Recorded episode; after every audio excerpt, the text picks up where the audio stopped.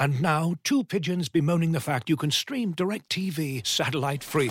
Hey, Frank, a little birdie told me you don't need a satellite dish to get DirecTV. What's little birdie? Was it Jimmy the Sparrow? It's a figure of speech. Point is, you can stream DirecTV over the internet now. Oh, sure. Next, you're going to tell me those big birds are made of metal and filled with people, right?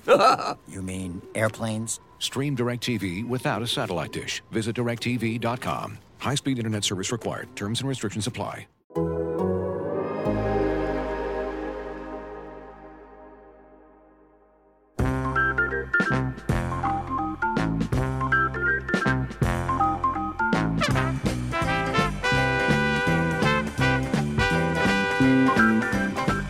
folks, welcome into On to Waveland. It's the Cubs podcast here at The Athletic. I am Brett Taylor, joined by Sahadev Sharma and Patrick Mooney. We got to get into the Cubs series five gamer. First, feels like their first five game series in a while uh, against the Cardinals this weekend. And, um, you know, it's funny. I'm going to mention it right at the top that going into the series, so I, I can't place it exactly, and I didn't look it up, but there was this five game series against the Cardinals at Wrigley Field, maybe early 2000s. It might have even been. I think it was 03. I think it was the 2000. Was it the You're 03 talking season? about the five game set where they won four or five and they almost won five. Like Yes. Orlando Palmeiro hit one off the vines and won the, Yes. that how the, that's how the Cardinals won the only game. Yeah. Yes. Okay, so it was 03. I knew it was back then. I couldn't remember if it was that season, but so I came into this series not thinking cuz I'm not a crazy person that the Cubs were going to, you know, take 4 or 5 and it was going to like transform their fortunes and it was going to be like, "Whoa, they're actually competing this year. That's wild." And they were going to make that run that the 2003 team did. But I did think about it like that series insofar as I just remember watching that series and feeling good. You know, it was like the beating the Cardinals at Wrigley Field in a five game series. It just feels enjoyable to experience this. And like we talked about last week on the pod, you know, you're this this is a season where you're always looking for those opportunities to just enjoy baseball, enjoy something. And so because they'd had a couple wins coming into this series, because again, it was at Wrigley Field, there were some ancillary storylines that we'll get into that kind of made things even more joyful.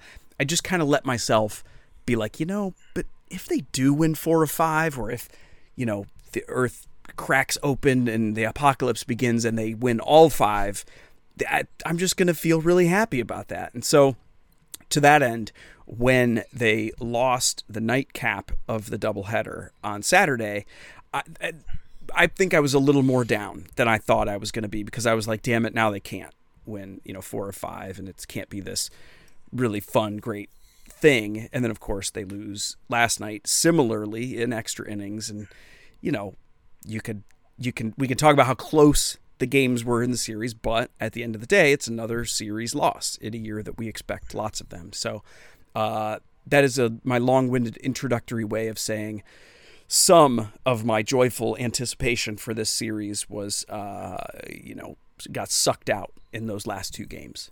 Yeah, you know, I mean, I think it. We, we talked about this last week, and you know, they're they're not an awful team. Uh, as as I don't think they're as bad as their record indicates, but it's also just an this this t- these types of losses, the ones that they suffered this weekend, particularly the last two, are just like, well, they're also just not good enough. They're missing certain pieces that kind of get you over the hump, or have certain players playing that it's like yeah, that guy's going to cost you in, in certain situations. You don't want that guy up in that situation. And, and You, you, I'm not going to name names at this moment, but like you could be, you could be talking about three or four. yeah, yeah, no, that's why there's no need to name names. Uh, who knows who I'm Oh talking about? shit, he's coming up. Yeah. and uh, you know something that uh, as far as you could see david ross was like a little bit pleased in one sense it's like he could see it coming he's like i see these guys there there's some players here that we have something going you know he's not delusional and thinking this team eh, i'm sure he's going to be positive and, and want to uh, turn this around in 2022 but he's not eh, he's not to the point where it's like all is well and and we're going to figure this out this year but he's seeing things that he likes but he's also just not willing to give excuses. And I, I'm not sure if it was you or Brett or, or Michael Brett, and and I think it was a fair point that you made about Michael Rucker uh, on Saturday night, right? It- that was you, Brett. Um, I think it was a perfectly fair point uh, that you made that Rucker's been okay. He's had so he's been a pretty decent reliever. He had to warm up multiple times that game. Uh, came out. Uh, who knows how how much he'd warmed up, how how ready he was for that situation, and he was terrible. Ross was not willing to give him that excuse. Nope, he hesitated. He didn't throw him under the bus, but you could kind of tell what his point was like. This is the big leagues. If you're not ready to go, if you can't do it, it, it, I may need you in the fourth, and I may have to get you warmed up then, and may not go to you. Oh well, you better be ready when I call you next time. This is the big leagues. This is how it works. No excuses. That's not what he said, but that's how I took it because he was not willing to give him the excuse, and I kind of like that. It doesn't matter what whether this is a lost season or not. He's looking for who can help him when they are a winning club, and I, I think that's that's kind of what we need Can- to look to over the next few months. And I and I totally get where you That- were coming from and think it was fair, but uh, Oh yeah. Well, and I would just say to that, Rucker would probably say the same thing. Yeah. I'm sure he would. But also, your point is correct and well taken. This is my interjection. See, I'm derailing your point. Um, it is also convenient that that reaction from Ross is a little bit self-preservation-y, right? Because if it's hey, it's the big leagues, everybody's got to be ready. Well, then it's not Ross's fault for getting him. What what was the expression that Madden used to use? Well, uh, uh, dry Wait, hump. no, don't move on. We got to Yeah. dry hump. Yeah, yeah, yeah. and I'm How not like I'm not that? blaming Ross. yeah, I can't forget that. Sorry. Uh, and I'm not blame. I'm not even blaming Ross in that moment for like getting Rucker up when he did because I it was sensible in that moment. It was more of just a for me. It was frustration in seeing people Sure. jump all over Rucker. I get what you're saying. When it's like, man, come on, he did have a pretty tough situation that game. And also, I mean, if you want to give Ross an excuse, what, what's he supposed to do? Go to his best relievers every single time during this stretch when, when Right. there's no days off and there's multiple double headers. So it's it's kind of difficult for everyone, but it's also I, I appreciate Ross not leaning on any excuses. He didn't say, well, you know, these guys have been overworked. He didn't say anything. He just said, you got to got to do your job. It- It's part of it, and, and I appreciate that. If you take this stretch, it was what eleven games in nine days. The Cubs won five and lost three in extra innings, and that's better than I thought they would do. To be honest, like it wasn't maybe the disaster it, it could have been. They were largely competitive games. I think this is kind of broken record territory. It just underlines again like the Cubs don't have that no doubt number one starter. And you win that series, Brett, that you were kind of like talking about, dreaming about, is a guy like Marcus Stroman just shutting down the Cardinals after getting an early lead. And the Cubs really don't know what to expect from like anyone in the rotation on a game to game basis at this point. And the offense comes down to, you know, kind of just getting that big hit. And like this is kind of what happens when you throw together your lineup with a lot of like kind of lottery tickets or bounce back guys or triple A guys getting their first chance. Like you know I think you know the Cubs don't have that starter who's going to go into Camden Yards this week and just like shut them down and give them an easy win rest the bullpen kind of set things up for the next day. And you know I think kind of managing series is an idea we've talked about or we've heard about whether it's like Dave Roberts in LA or what Gabe Kapler was trying to do with the Giants. Like all these games are interconnected, and it feels like the Cubs are kind of starting from scratch each day. There's not like too many things they can like absolutely count on, and that makes it really hard to pile up series wins. What a great point. I hadn't, you know, we it's that's a thing that we all know, but we don't think about is the fact that like I'm as you're saying that I'm thinking back, I'm like, yeah, man, I have not thought about the structure of a series or the games that will follow and how what's happening today is going to impact tomorrow and the days on. I haven't thought about that at all this year and in forever. And it's not because it's not because the games don't matter. It's because the Cubs have not ever had an opportunity to even think that way. It's just everything's hair on fire mode. And this series against the Cardinals underscored that. You know, it was sort of um, good enough to be in the game. So let's just try to win it. Figure out tomorrow, tomorrow, and um, yeah, that's a great point. That'll that'll be something to continue to think about um, this year, especially as again, you, you never want to be the guy who's saying that the wins and losses don't matter, especially in early June. But as we go on, they are going to become less and less a, an indicator of a successful season from here on out. It'll, it, you know, if you lose more than you win, it is not a successful season, and I'm not suggesting otherwise. It's just when you start to accept your reality, then you're like, okay, well, knowing that the wins aren't coming, what does mark success from here? And I think a huge, huge part of that is going to be a group, uh, uh, discerning from a group of young pitching that the Cubs have who can be counted on coming out of the gate in 2023 because that's going to dictate what the Cubs feel they need to do this offseason, where resources are going to be allocated, and how competitive they believe they can be next year. And so that there's two fa- there's two components to that. One is just figuring out who's who, who can be counted on, but also it's who can continue to develop this year and get themselves into a position where you trust them for next year. And to that end, this series was, I thought, as encouraging as any series in the last X number of years because you had not one, not two, not three, but four young starting pitchers uh, making very competent appearances in this series. And and that like i just i rack my brain to think about the last time that you could say that. Now we can't call them entirely homegrown because uh, uh, caleb killian was an acquisition but effectively i mean when you when you develop a player and he comes up i consider that homegrown and so you're talking about when was the last time the cubs had four pitchers come up through their system and contribute and it's like it, maybe it was that 2003 team. maybe it was that, you know, I mean, like really. Um, and so to that end, I know that we won't, you know, Killian was optioned back to Iowa. Uh, he'll be back. We know he'll be back. We know that this is part of his development process. And we know that with Matt Swarmer, it's it, it is it still remains hard for me to imagine a starting pitcher there with two pitches. It's just so rare that you can make it work with just two pitches, and we can talk about why it might with him. Um, and Keegan Thompson, maybe he ends up back in the bullpen. Maybe we find out that's just what it is. And with Justin Steele, maybe he's a little too erratic to be a consistent starting pitcher because he'll go from great outings to, to tough ones.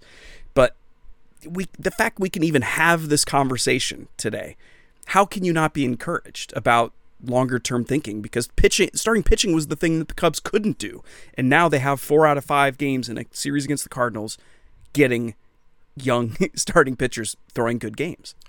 Yeah, no, I mean it, it's certainly a positive. It's something they need to build off of, and and, and you want to see continue to happen. I, I don't know exactly what uh, these guys are. I Swarmer in particular is really interesting when you when you deliver back to back quality starts like that, and you just are really making hitters struggle to figure out what you're throwing there, and you only have two pitches. It's it's fascinating, and there have been guys that have succeeded. They're few and far between, but there are pitchers who have done that and had careers with basically throwing two pitches. But it's uh, it's just really hard to see it, you know, lasting for a while. So I'm really curious to see. He's going to have to start against the Yankees, right? Yeah. So yes. yes. So that's that's that's a hell of a test right there. Throw him in Yankee Stadium, two pitch guy.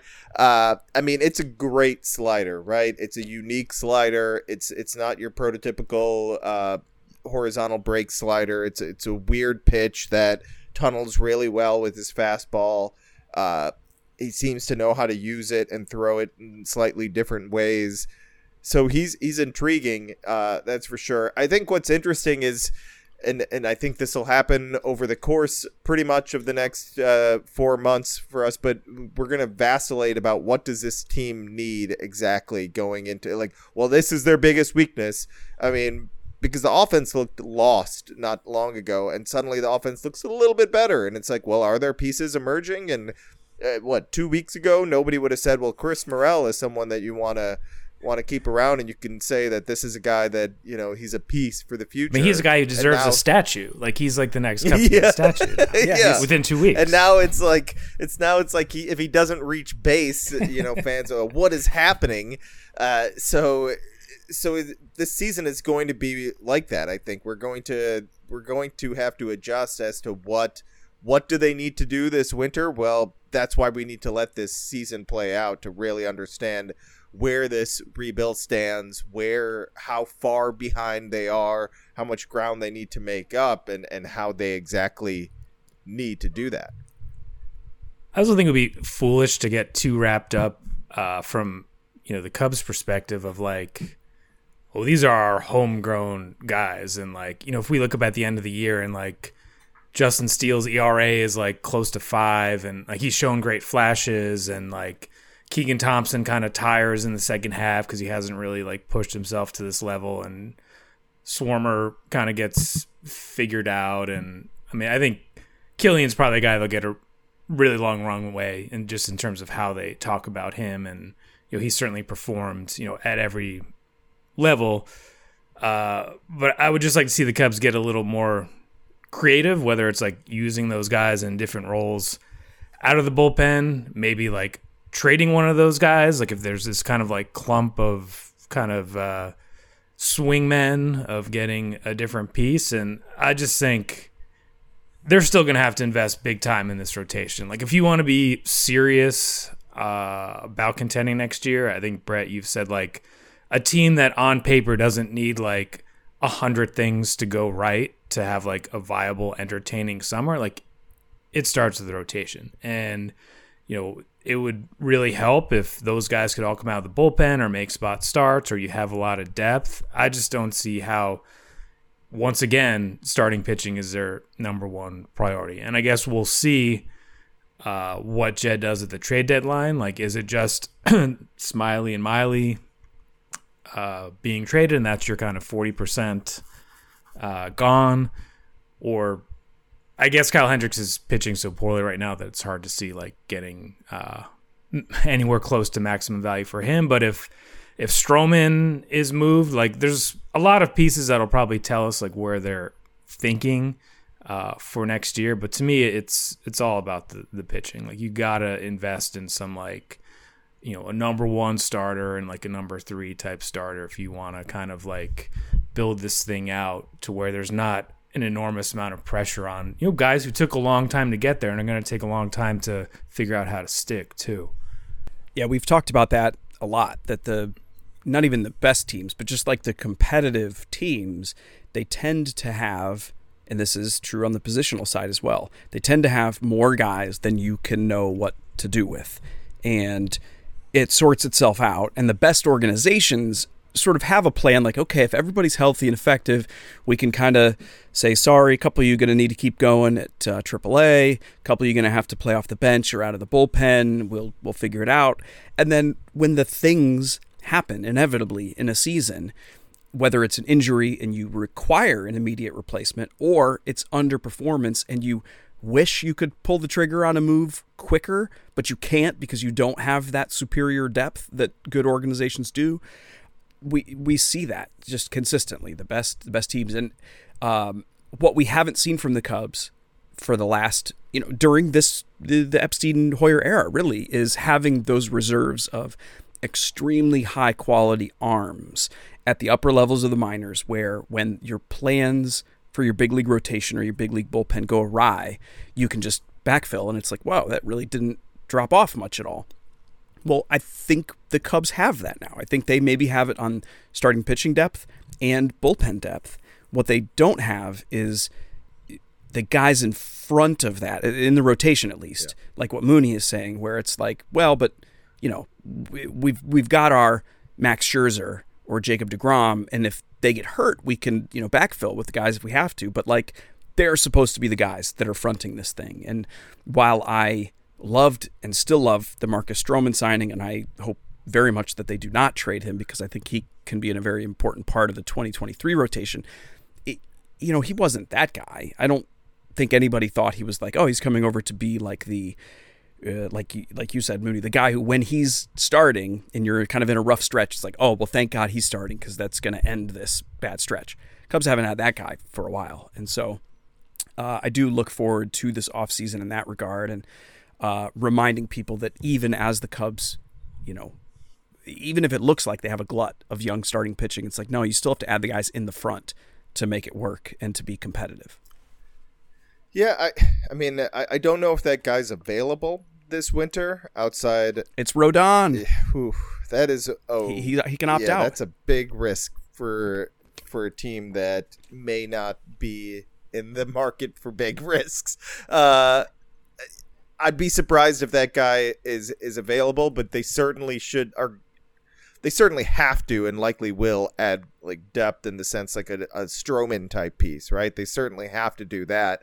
I, I don't know if this is the offseason where they start trading for guys, but that that, you, that needs- you trade for glass. Now. yeah, I mean that's that's the other you one. could you could do something like that. There are there are options and paths available, and we've talked about this. I, I, I truly believe that to a more competent and and on paper competitive team uh, for 2023.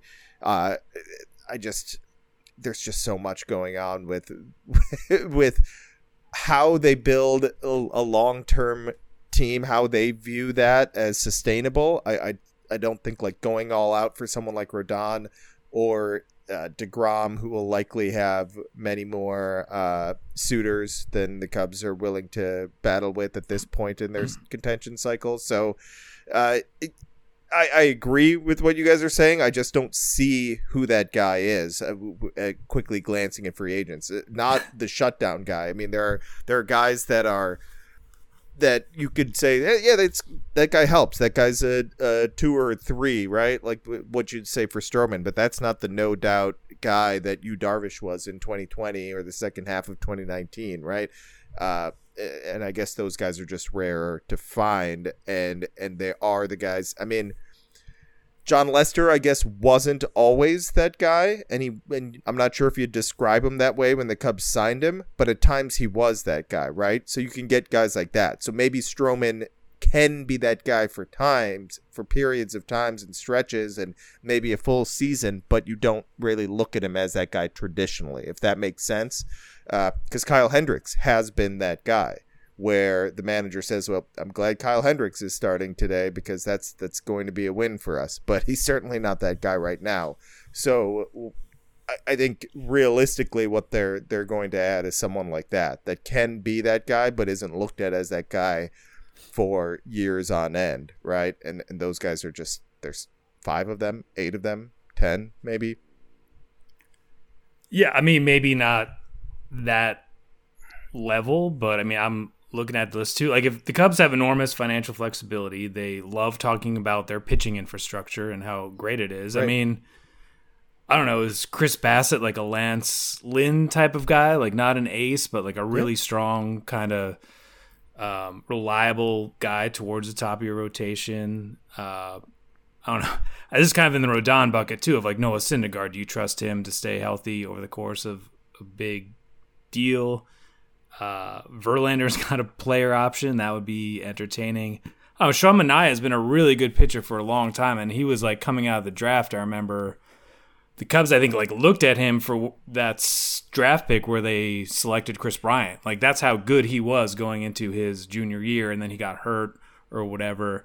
But um, Even Jameson Taillon. Taillon, yeah, yeah, I he's mean, on there you too. mentioned I mean, a few guys that I think like, make interesting sense. types. Yeah, yeah, there's certainly. I, I totally agree with you. They have Yeah, to yeah. add, and and like, I, I think all those guys that you mentioned were guys that I, when when I was going through that list quickly, is like, yeah, yeah, they all make sense.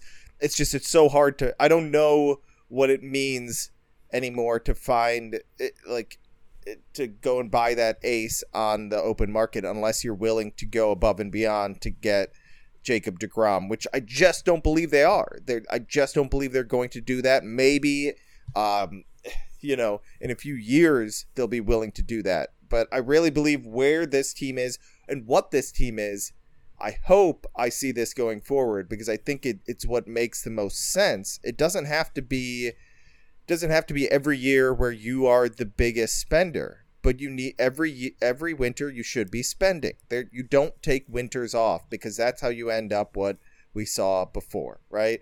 Where well, this team is good enough. We don't need to add any pieces. No, stack stack free agents upon free agents, and and like you stack uh, prospects upon prospects. It's the same thought process in a sense because if you if you do it properly, you won't be uh, you won't have too many big contracts all at once because they'll be coming off the books at different times. You'll be able to fill holes properly uh, in multiple fashions. It won't just be through the system, and you're not just relying on free agency. I and then you also have the ability to fill holes during the winter, and if you're competitive, fill holes uh, during the summer at the trade deadline. There's this is how you do it. That's how you build a team. There's not just one path. So I, I totally agree that all those names you mentioned should be on their list of is this guy someone that we give a contract to? And Bassitt, I think, makes a ton of sense in the sense that he's probably not going to get like six, seven years. He's right, 34, right. 35.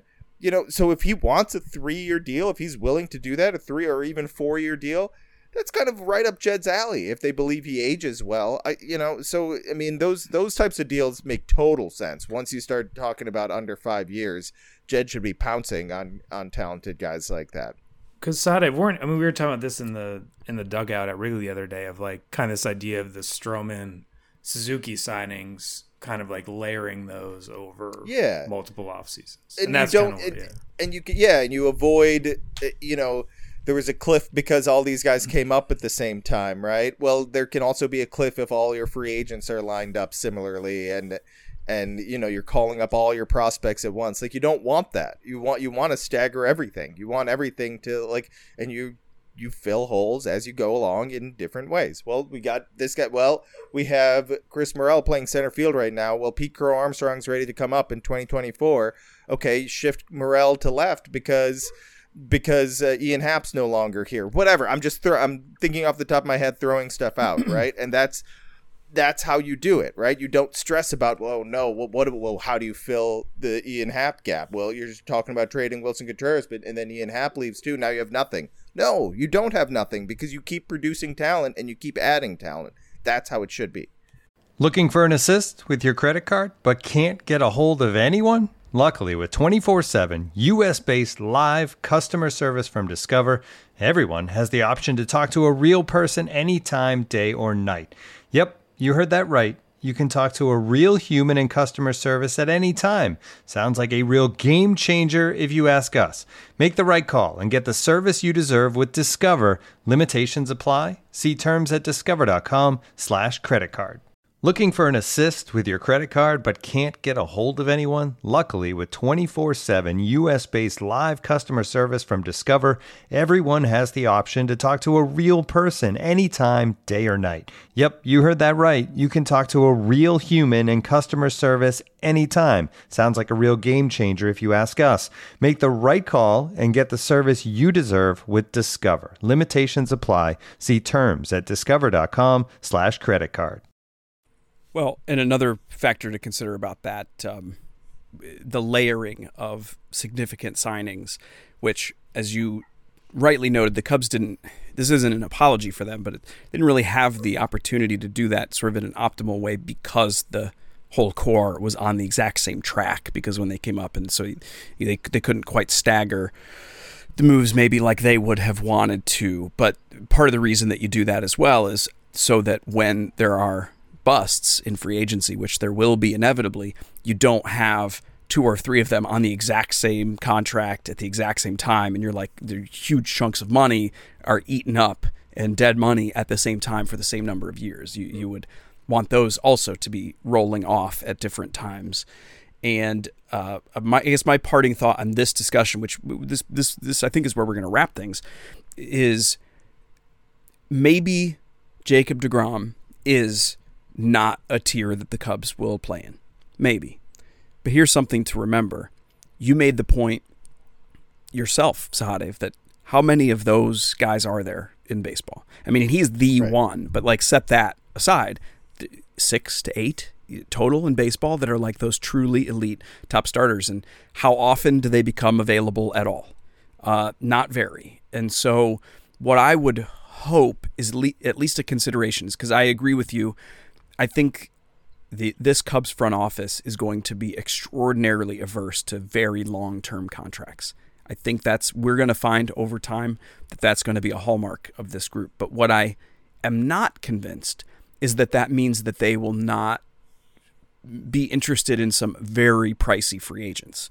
And I think they would look at, for example, the Max Scherzer deal uh, with the Mets, where it was an extraordinarily large AAV, but only three years. Um, I'm not saying they would sign that exact same deal. Maybe they would for deGrom. I mean, every team should. Yeah. It, I don't care. It's worth it's right. worth the risk for him.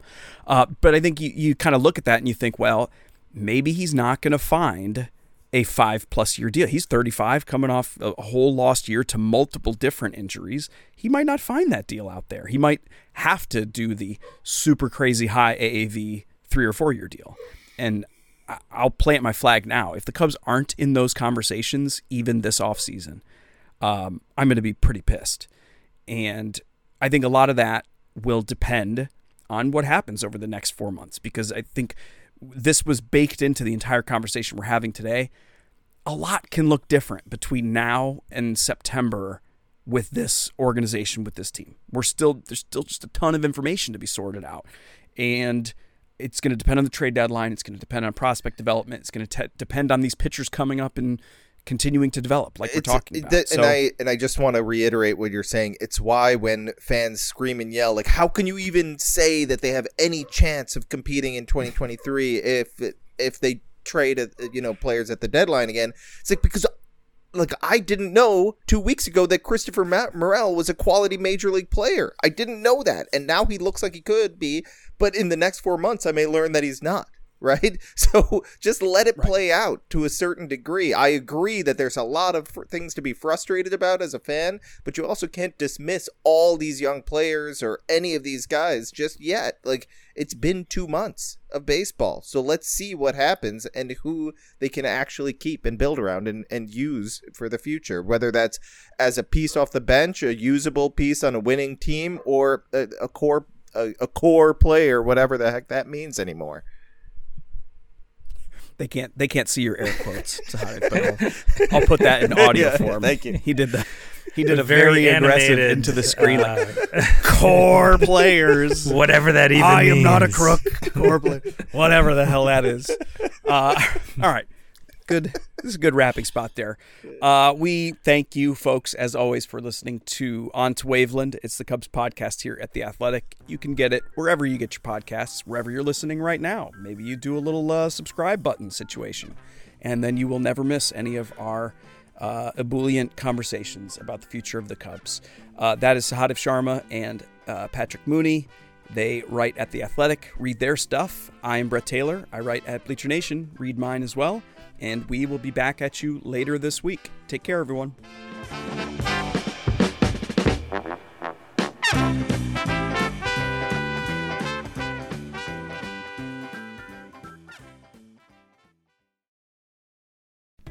As you've probably heard by now, we've teamed up with BetMGM this season. We'll be using BetMGM lines to make all of our picks, and we'll have special offers for our listeners each week. If you haven't signed up for BetMGM yet, use bonus code The Athletic, and you'll get a one-year subscription to The Athletic, plus up to a $1,500 first bet offer on your first wager with BetMGM. Here's how it works. Download the BetMGM app and sign up using bonus code The Athletic. Make your first deposit of at least $10, place your first bet on any game, and claim your voucher for a one-year subscription to The Athletic. See BetMGM.com for terms. U.S. promotional offers not available in D.C., Mississippi, New York, Nevada, Ontario, or Puerto Rico. Gambling problem? Call 1-800-GAMBLER. Available in the U.S. Call 877-8-HOPE-NY or text HOPE-NY 467-369 in New York. Call 1-800-NEXT-STEP in Arizona. 1-800-327-5050 in Massachusetts. 1-800-BETS-OFF in Iowa. 1-800-270-7117 for confidential help in Michigan. 1-800-981-0023 in Puerto Rico. First bet offer for new customers only in partnership with Kansas Crossing Casino and Hotel. Don't forget, if you haven't signed up for BetMGM yet, use bonus code The Athletic, and you'll get a one-year subscription to The Athletic, plus up to a $1,500 first bet offer on your first wager.